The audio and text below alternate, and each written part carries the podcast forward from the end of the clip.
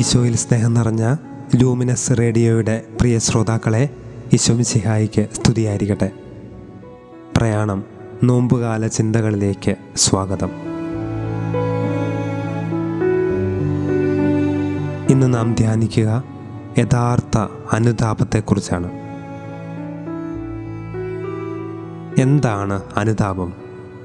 നാം ആയിരിക്കുന്ന രീതിയിൽ നാം ആയിരിക്കുന്നുവെന്ന വസ്തുതയെക്കുറിച്ചുള്ള വലിയ ദുഃഖം കൽക്കത്തായിലെ വിശുദ്ധ മദർ തെരേസ ഇപ്രകാരം പറയുന്നു ചില വിശുദ്ധർ തങ്ങളെപ്പറ്റി തന്നെ ഭീകര കുറ്റവാളികളെന്ന് വിവരിക്കുന്നു. കാരണം അവർ ദൈവത്തെ കണ്ടു. അവർ തങ്ങളെ തന്നെ കണ്ടു. അവർ വ്യത്യാസം മനസ്സിലാക്കി. യഥാർത്ഥ അനുതാപം പൂർണ ഹൃദയത്തോടെ ദൈവത്തിലേക്കുള്ള മാനസാന്തരമാണ്. പാപത്തിൽ നിന്നുള്ള പിന്തിരിയലാണ് നാം ചെയ്തിട്ടുള്ള തിന്മ പ്രവൃത്തികളോടുള്ള വെറുപ്പും തിന്മയിൽ നിന്നുള്ള അകൽച്ചയുമാണ്. അതേസമയം ദൈവത്തിന്റെ കരുണയിലുള്ള പ്രത്യാശയോടും അവിടുത്തെ കൃപാവരത്തിലുള്ള ആശ്രയബോധത്തോടും കൂടി ജീവിതത്തിൽ പരിവർത്തനം വരുത്തുവാനുള്ള ആഗ്രഹവും തീരുമാനവും അത് ഉൾക്കൊള്ളുന്നു. എങ്ങനെയാണ് ഇത് നമ്മുടെ ജീവിതത്തിൽ പ്രാവർത്തികമാവുക?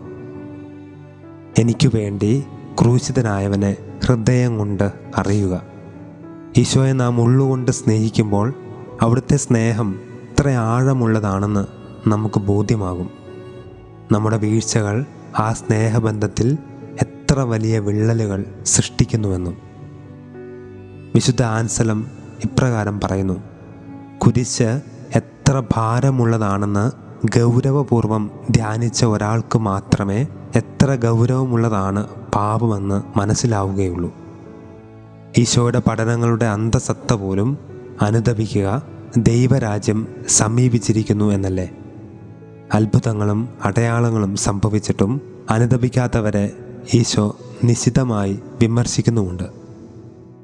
മത്തായി എഴുതിയ സുവിശേഷം ഇരുപത്തിയൊന്നാം അധ്യായം മുപ്പത്തിയൊന്ന് മുപ്പത്തിരണ്ട് വാക്യങ്ങൾ.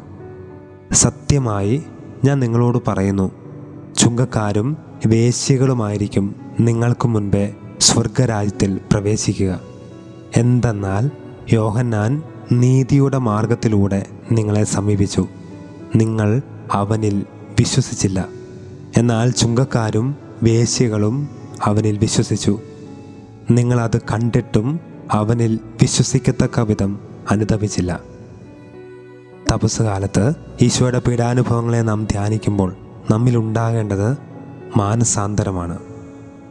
ഓരോ തപസ് കാലവും നമ്മുടെ ആത്മീയ ജീവിതത്തിൽ വളരുവാൻ തക്ക വിധം ഉപേക്ഷിക്കേണ്ട ചിലതിനെ ഉപേക്ഷിക്കുവാനും സ്വീകരിക്കേണ്ടതിനെ സ്വീകരിക്കുവാനും പ്രാപ്തരാക്കണം. പത്രോസ് ലീഗ് എഴുതിയ ഒന്നാമത്തെ ലേഖനം രണ്ടാം അധ്യായം ഇരുപത്തിനാലാമത്തെ വാക്യം. നമ്മുടെ പാപങ്ങൾ സ്വന്തം ശരീരത്തിൽ വഹിച്ചുകൊണ്ട് അവൻ കുരിശിലേറി. അത് നാം പാപത്തിന് മരിച്ച് നീതിക്കായി ജീവിക്കേണ്ടതിനാണ്. അവന്റെ മുറിവിനാൽ നിങ്ങൾ സൗഖ്യമുള്ളവരാക്കപ്പെട്ടിരിക്കുന്നു. ഈശോയുടെ പീഡാനുഭവം അനുദിനം നമ്മെ നവീകരിക്കട്ടെ.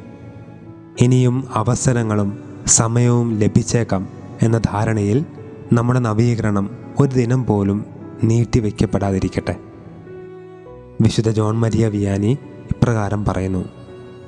നാം നമ്മുടെ മാനസാന്തരം മരണം വരെ വീണ്ടും വീണ്ടും മാറ്റിവെച്ചുകൊണ്ടിരിക്കുന്നു പക്ഷേ മരണസമയത്ത് അതിന് സമയമോ ശക്തിയോ ലഭിക്കുമെന്ന് ആർക്ക് പറയുവാൻ കഴിയും?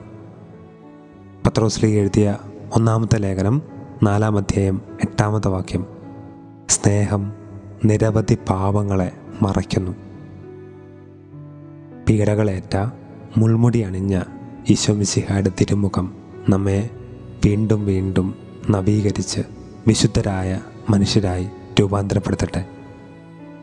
പരിശുദ്ധാത്മാവിന്റെ അഭിഷേകമുള്ള ഈശോയുടെ സ്നേഹം നമ്മുടെ ഉള്ളിൽ നിറയുന്ന നല്ലൊരു ദിവസം തിരി സ്നേഹത്തോടുകൂടി ആശംസിക്കുന്നു ഈശോമിസിഹായിക്ക് സ്തുതിയായിരിക്കട്ടെ.